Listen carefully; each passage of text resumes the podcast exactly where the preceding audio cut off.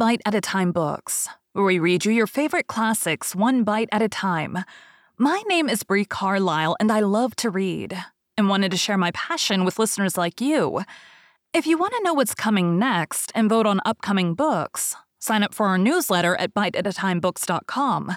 You'll also find our new t shirts in the shop, including podcast shirts and quote shirts from your favorite classic novels. Be sure to follow my show on your favorite podcast platform so you get all the new episodes. You can find most of our links in the show notes. But also, our website, biteatatimebooks.com, includes all of the links for our show, including to our Patreon to support the show, and YouTube, where we have special behind the narration of the episodes. We're part of the Bite at a Time Books Productions Network. If you'd also like to hear what inspired your favorite classic authors to write their novels, and what was going on in the world at the time, check out the Bite at a Time Books Behind the Story podcast, wherever you listen to podcasts. Please note, while we try to keep the text as close to the original as possible, some words have been changed to honor the marginalized communities who've identified the words as harmful, and to stay in alignment with Bite at a Time Books' brand values. Today we'll be continuing The Phantom of the Opera by Gaston Leroux. Chapter 5 The Enchanted Violin. Christine Daae, owing to intrigues to which I will return later, did not immediately continue her triumph at the opera. After the famous gala night, she sang once at the Duchess de Zurich's, but this was the last occasion on which she was heard in private. She refused, without plausible excuse, to appear at a charity concert, to which she had promised her assistance. She acted throughout as though she were no longer the mistress of her own destiny, and as though she feared a fresh triumph. She knew that the Count de Chagny, to please his brother, had done his best on her behalf with Monsieur Richard, and she wrote to thank him, and also to ask him to cease speaking in her favor. Her reason for this curious attitude was never known.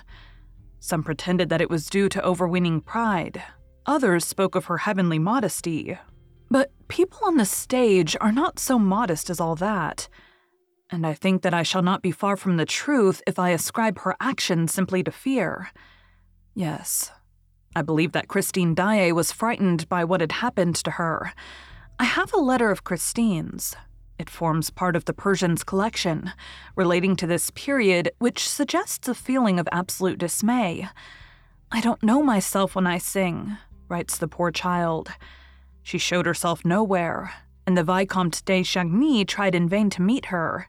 He wrote to her asking to call upon her, but despaired of receiving a reply when one morning she sent him the following note Monsieur, I've not forgotten the little boy who went into the sea to rescue my scarf. I feel that I must write to you today when I'm going to Perros in fulfillment of a sacred duty. Tomorrow is the anniversary of the death of my poor father, whom you knew and who was very fond of you.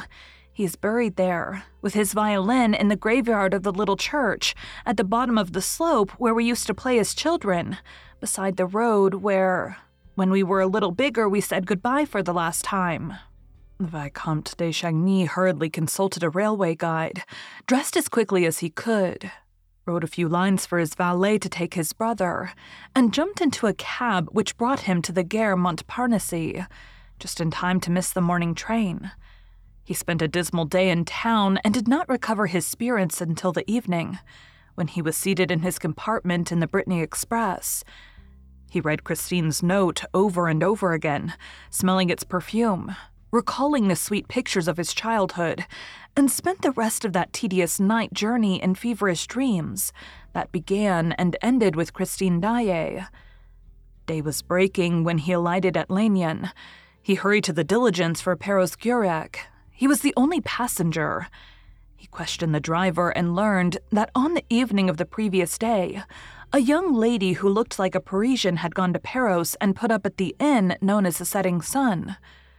The nearer he drew to her, the more fondly he remembered the story of the little Swedish singer. Most of the details are still unknown to the public. There was once, in a little market town not far from Uppsala, a peasant who lived there with his family, digging the earth during the week and singing in the choir on Sundays. This peasant had a little daughter to whom he taught the musical alphabet before she knew how to read.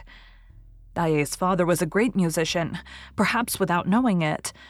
Not a fiddler throughout the length and breadth of Scandinavia played as he did. His reputation was widespread, and he was always invited to set the couples dancing at weddings and other festivals.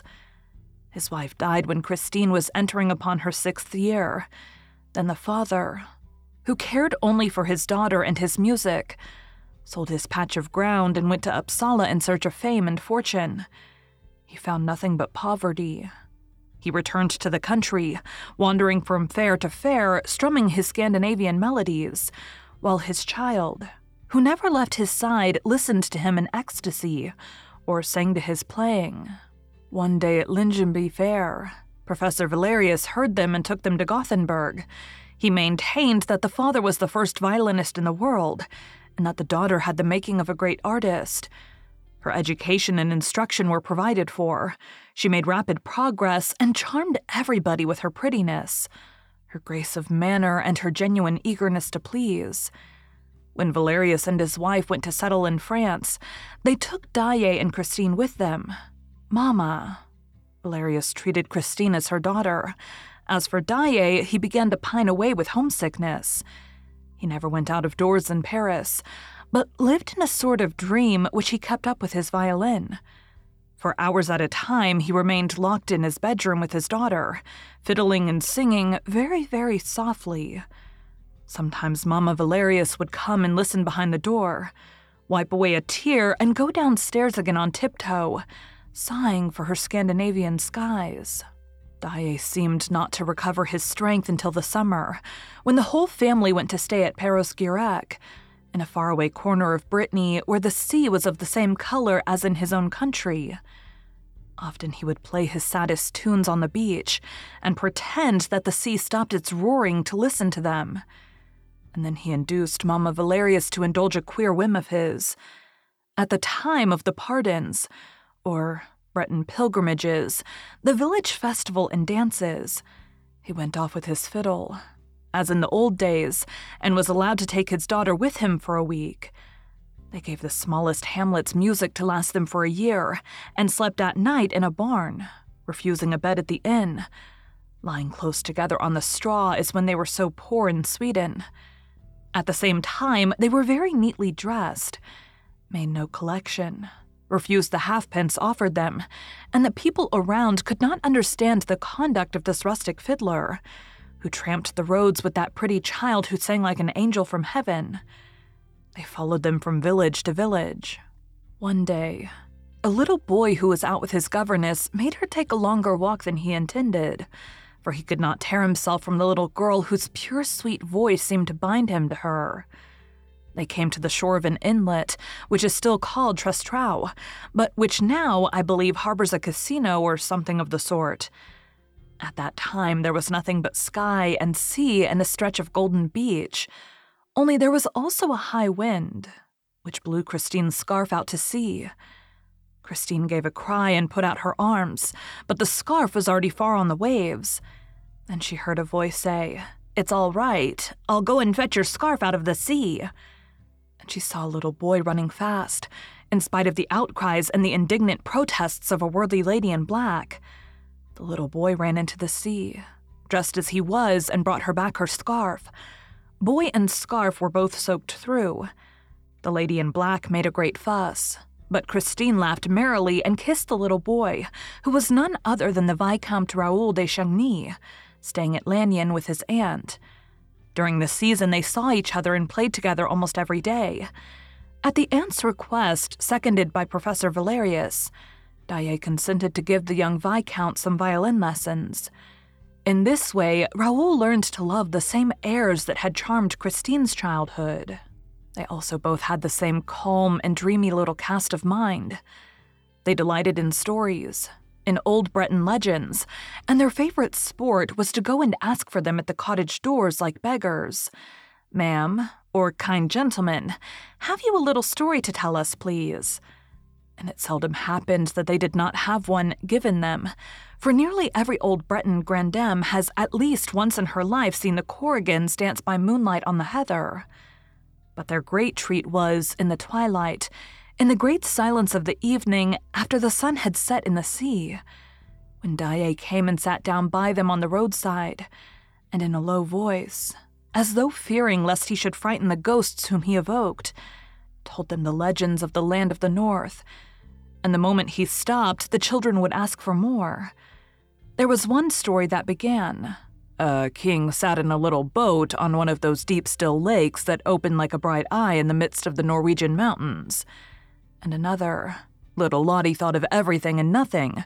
Her hair was golden as the sun's rays, and her soul as clear and blue as her eyes. She wheedled her mother, was kind to her doll, took great care of her frock, and her little red shoes and her fiddle, but most of all, when she went to sleep to hear the angel of music. While the old man told this story, Raoul looked at Christine's blue eyes and golden hair, and Christine thought that Lottie was very lucky to hear the angel of music when she went to sleep. The angel of music played a part in all Daddy Daae's tales, and he maintained that every great musician, every great artist received a visit from the angel at least once in his life. Sometimes the angel leans over their cradle, as happened to Lottie, and that is how there are little prodigies who play the fiddle at six better than men at fifty, which, you must admit, is very wonderful.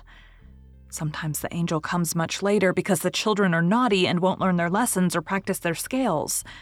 And sometimes he does not come at all because the children have a bad heart or a bad conscience. No one ever sees the angel, but he is heard by those who are meant to hear him, he often comes when they least expect him, when they are sad and disheartened. Then their ears suddenly perceive celestial harmonies, a divine voice which they remember all their lives. Persons who are visited by the angel quiver with a thrill unknown to the rest of mankind, and they cannot touch an instrument or open their mouths to sing without producing sounds that put all other human sounds to shame.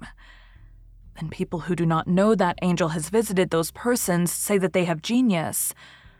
Little Christine asked her father if he had heard the angel of music, but Daddy Daae shook his head sadly. And then his eyes lit up as he said, You will hear him one day, my child. When I am in heaven, I will send him to you. Daddy was beginning to cough at that time. Three years later, Raoul and Christine met again at Perros. Professor Valerius was dead, but his widow remained in France with Daddy Daae, and his daughter, who continued to play the violin and sing, wrapping in their dream of harmony their kind patroness, who seemed henceforth to live on music alone. The young man, as he now was, had come to Perros on the chance of finding them, and went straight to the house in which they used to stay. He first saw the old man, and then Christine entered carrying the tea tray. She flushed at the sight of Raoul, who went up to her and kissed her. She asked him a few questions, performed her duties as hostess prettily, took up the tray again, and left the room. Then she ran into the garden and took refuge on a bench, a prey to feelings that stirred her young heart for the first time. Raoul followed her, and they talked till the evening very shyly. They were quite changed cautious as two diplomatists, and told each other things that had nothing to do with their budding sentiments. When they took leave of each other by the roadside, Raoul, pressing a kiss on Christine's trembling hand, said, Mademoiselle, I shall never forget you. And he went away regretting his words, for he knew that Christine could not be the wife of the Viscount de Chagny. As for Christine, she tried not to think of him and devoted herself wholly to her art. She made wonderful progress, and those who heard her prophesied that she would be the greatest singer in the world. Meanwhile, the father died, and suddenly she seemed to have lost with him her voice, her soul, and her genius. She retained just, but only just, enough of this to enter the conservatory where she did not distinguish herself at all, attending the classes without enthusiasm, and taking a prize only to please old Mamma Valerius, with whom she continued to live. The first time that Raoul saw Christine at the opera, he was charmed by the girl's beauty and by the sweet images of the past which it evoked, but was rather surprised at the negative side of her art. He returned to listen to her. He followed her in the wings. He waited for her behind a Jacob's ladder. He tried to attract her attention. More than once, he walked after her to the door of her box, but she did not see him. She seemed, for that matter, to see nobody. She was all indifference. Raoul suffered, for she was very beautiful, and he was shy and dared not confess his love even to himself. And then came the lightning flash of the gala performance, the heavens torn asunder, and an angel's voice heard upon earth for the delight of mankind, and the utter capture of his heart. And then. And then there was that man's voice behind the door You must love me. And no one in the room. Why did she laugh when he reminded her of the incident of the scarf? Why did she not recognize him? And why had she written to him? Perros was reached at last. Raoul walked into the smoky sitting room of the setting sun, and at once saw Christine standing before him, smiling and showing no astonishment. So you have come, she said. I felt that I should find you here when I came back from Mass. Someone told me so at the church. Who? asked Raoul, taking her little hand in his. Why, my poor father, who is dead. There was a silence, and then Raoul asked, Did your father tell you that I love you, Christine, and that I cannot live without you? Christine blushed to the eyes and turned away her head. In a trembling voice, she said, Me? You are dreaming, my friend. And she burst out laughing to put herself in countenance. Don't laugh, Christine, I'm quite serious, Raoul answered. And she replied gravely, I did not make you come to tell me such things as that. You made me come, Christine. You knew that your letter would not leave me indignant and that I should hasten to Perros. How can you have thought that if you did not think I loved you? I thought that you would remember our games here, as children, in which my father so often joined. I really don't know what I thought. Perhaps I was wrong to write to you. This anniversary and your sudden appearance in my room at the opera the other evening reminded me of a time long past and made me write to you as the little girl that I then was. There was something in Christine's attitude that seemed to Raoul not natural. He did not feel any hostility in her. Far from it. The distressed affection shining in her eyes told him that. But why was this affection distressed? That was what he wished to know, and what was irritating him. When you saw me in your dressing room, was that the first time you noticed me, Christine? She was incapable of lying. No, she said. I had seen you several times in your brother's box, and also on the stage. I thought so, said Raoul compressing his lips. But then why? When you saw me in your room at your feet, reminding you that I had rescued your scarf from the sea, why did you answer as though you did not know me, and also why did you laugh? The tone of these questions was so rough that Christine stared at Raoul without replying. The young man himself was aghast at the sudden quarrel which he had dared to raise at the very moment when he had resolved to speak words of gentleness, love, and submission to Christine. A husband, a lover with all rights, would talk no differently to a wife, a mistress who had offended him. But he had gone too far and saw no other way out of the ridiculous position than to behave odiously. You don't answer, he said angrily and unhappily. Well, I will answer for you. It was because there was someone in the room who was in your way. Christine, someone that you did not wish to know that you could be interested in anyone else. If anyone was in my way, my friend, Christine broke in coldly. If anyone was in my way, that evening it was yourself, since I told you to leave the room. Yes, so that you might remain with the other. Why are you saying so, monsieur? Asked the girl excitedly. And to what other do you refer? To the man to whom you said, I sing only for you. Tonight I gave you my soul, and I am dead. Christine seized Raoul's arm and clutched it with a strength which no one would have suspected in so frail a creature.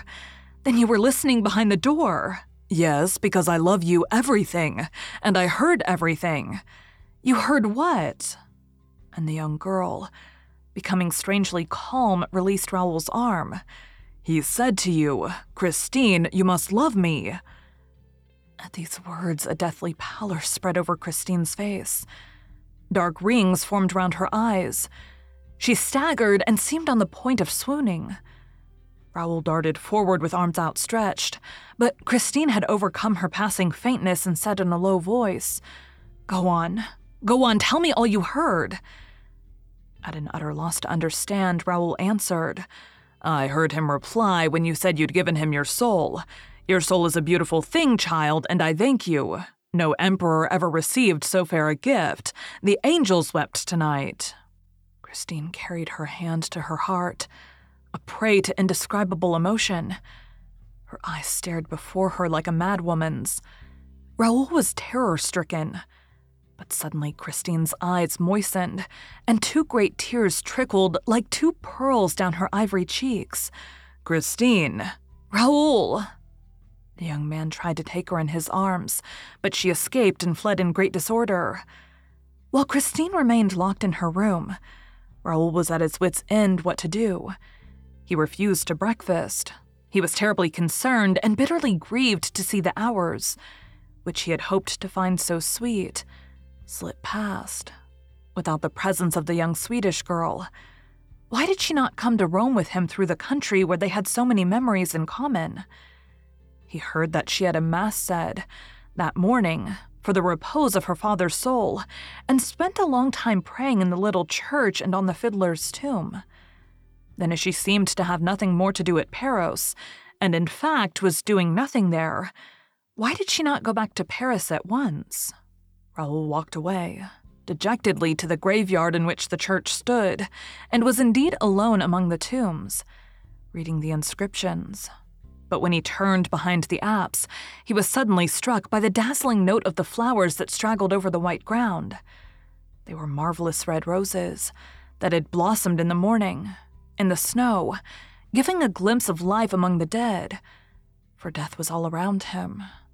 It also, like the flowers, issued from the ground, which had flung back a number of its corpses. Skeletons and skulls by the hundred were heaped against the wall of the church, held in position by a wire that left the whole gruesome stack visible. Dead men's bones arranged in rows like bricks, to form the first course upon which the walls of the sacristy had been built.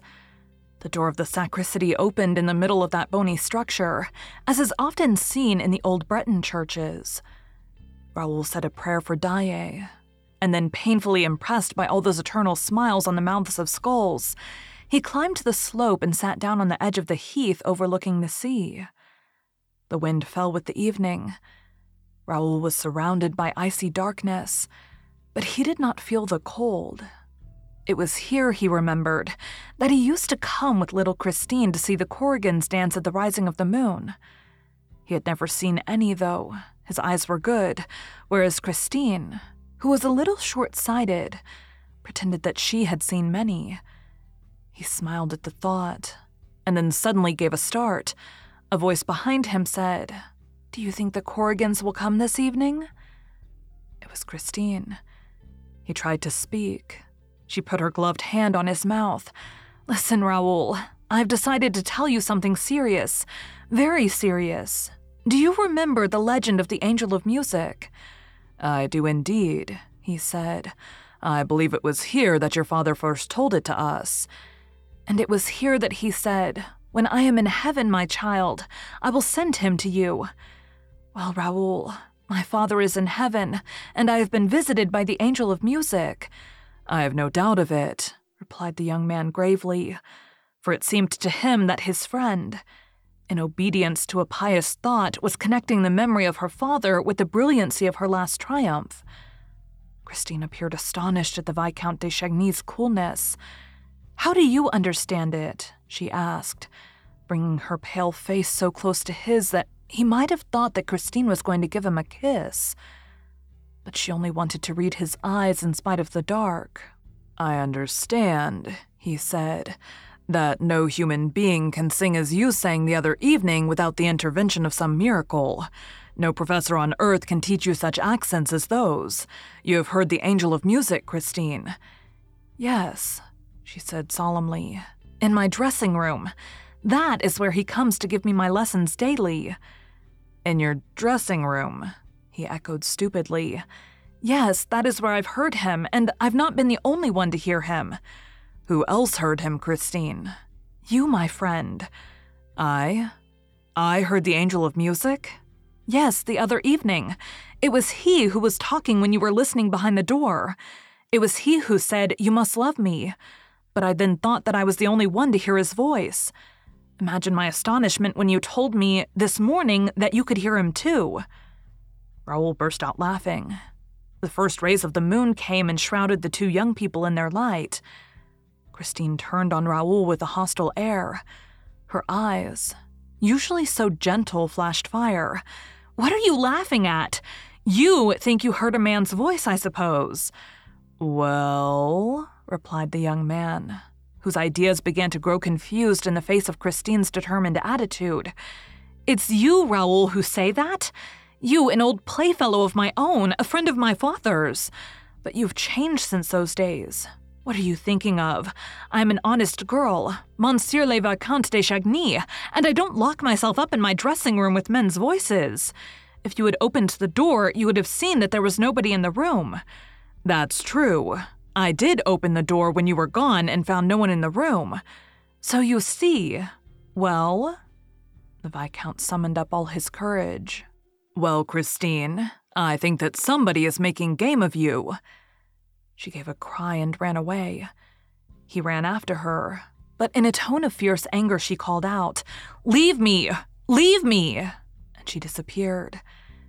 Raoul returned to the inn feeling very weary, very low spirited, and very sad. He was told that Christine had gone to her bedroom saying that she would not be down to dinner.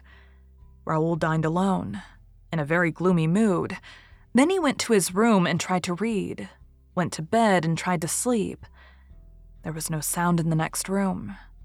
The hours passed slowly. It was about half past eleven when he distinctly heard someone moving, with a light, stealthy step in the room next to his. Then Christine had not gone to bed. Without troubling for a reason, Raoul dressed, taking care not to make a sound, and waited. Waited for what? How could he tell? But his heart thumped in his chest when he heard Christine's door turn slowly on its hinges. Where could she be going at this hour, when everyone was fast asleep at Perros? Softly opening the door, he saw Christine's white form, in the moonlight, slipping along the passage. She went down the stairs and he leaned over the baluster above her. Suddenly, he heard two voices in rapid conversation. He caught one sentence Don't lose the key. It was the landlady's voice. The door facing the sea was opened and locked again. Then all was still. Raoul ran back to his room and threw back the window. Christine's white form stood on the deserted quay. The first floor of the setting sun was at no great height, and a tree growing against the wall held out its branches to Raoul's impatient arms and enabled him to climb down unknown to the landlady. Her amazement, therefore, was all the greater when the next morning the young man was brought back to her half frozen, more dead than alive. And when she learned that he had been found stretched at full length on the steps of the high altar of the little church, she ran at once to tell Christine, who hurried down and with the help of the landlady did her best to revive him. He soon opened his eyes and was not long in recovering when he saw his friend's charming face leaning over him. A few weeks later, when the tragedy at the opera compelled the intervention of the public prosecutor, Monsieur Mifroid, the commissary of police examined the Vicomte de Chagny, touching the events of the night at Perros. I quote the questions and answers as given in the official report, page 150 et sequel. Question Did Mademoiselle Daae not see you come down from your room by the curious road which you selected? Response No, monsieur, no. Although, when walking behind her, I took no pains to deaden the sound of my footsteps. In fact, I was anxious that she should turn round and see me. I realized that I had no excuse for following her and that this way of spying on her was unworthy of me. But she seemed not to hear me and acted exactly as though I were not there. She quietly left the quay and then suddenly walked quickly up the road. The church clock had struck a quarter to twelve, and I thought that this must have made her hurry, for she began almost to run and continued hastening until she came to the church. Question Was the gate open? Response Yes, monsieur. And this surprised me, but did not seem to surprise Mademoiselle Daae. Question Was there no one in the churchyard? Response I did not see anyone, and if there had been, I must have seen him. The moon was shining on the snow and made the night quite light. Question Was it possible for anyone to hide behind the tombstones? Response no, monsieur. They were quite small, poor tombstones, partly hidden under the snow with their crosses just above the level of the ground. The only shadows were those of the crosses and ourselves. The church stood out quite brightly. I never saw so clear a night. It was very fine and very cold, and one could see everything. Question Are you at all superstitious? Response No, monsieur, I'm a practicing Catholic. Question In what condition of mind were you? Response Very healthy and peaceful, I assure you. Mademoiselle Daae's curious action in going out at that hour had worried me at first. But as soon as I saw her go to the churchyard, I thought that she meant to fulfill some pious duty on her father's grave. And I considered this so natural that I recovered all my calmness. I was only surprised that she had not heard me walking behind her, for my footsteps were quite audible on the hard snow but she must have been taken up with her intentions, and I resolved not to disturb her. She knelt down by her father's grave, made the sign of the cross, and began to pray. At that moment, it struck midnight. At the last stroke, I saw Mademoiselle Daae, lie sick, her eyes to the sky, and stretch out her arms as though in ecstasy. I was wondering what the reason could be, when I myself raised my head and everything within me seemed drawn toward the invisible, which was playing the most perfect music. Christine and I knew that music. We had heard it as children, but it had never been executed with such divine art, even by Monsieur Daae. I remember all that Christine had told me of the Angel of Music. The air was the resurrection of Lazarus, which old Monsieur Daae used to play to us in his hours of melancholy and of faith. If Christine's angel had existed, he could not have played better, that night on the late musician's violin. When the music stopped, I seemed to hear a noise from the skulls in the heap of bones. It was as though they were chuckling, and I could not help shuddering. Question Did it not occur to you that the musician might be hiding behind that very heap of bones? Response it was the one thought that did occur to me, monsieur. So much so that I omitted to follow Mademoiselle Daae when she stood up and walked slowly to the gate. She was so much absorbed just then that I'm not surprised that she did not see me. Question. Then what happened that you were found in the morning lying half dead on the steps of the high altar? Response. First a skull rolled to my feet, then another, then another. It was as if I were with the mark of that ghastly game of bowls, and I had an idea that false step must have destroyed the balance of the structure behind which our musician was concealed. This surmise seemed to be confirmed when I saw a shadow suddenly glide along the sacristy wall. I ran up. The shadow had already pushed open the door and entered the church, but I was quicker than the shadow and caught hold of a corner of his cloak. At that moment, we were just in front of the high altar, and the moonbeams fell straight upon us through the stained glass windows of the apse. As I did not let go of the cloak, the shadow turned round, and I saw a terrible death's head, which darted a look at me from a pair of scorching eyes.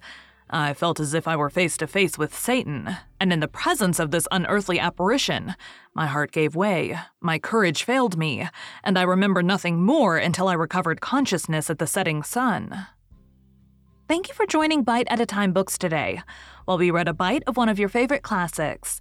Again, my name is Bree Carlisle, and I hope you come back tomorrow for the next bite of The Phantom of the Opera. Don't forget to sign up for our newsletter at biteatatimebooks.com and check out the shop. You can check out the show notes or our website, biteatatimebooks.com, for the rest of the links for our show. We'd love to hear from you on social media as well.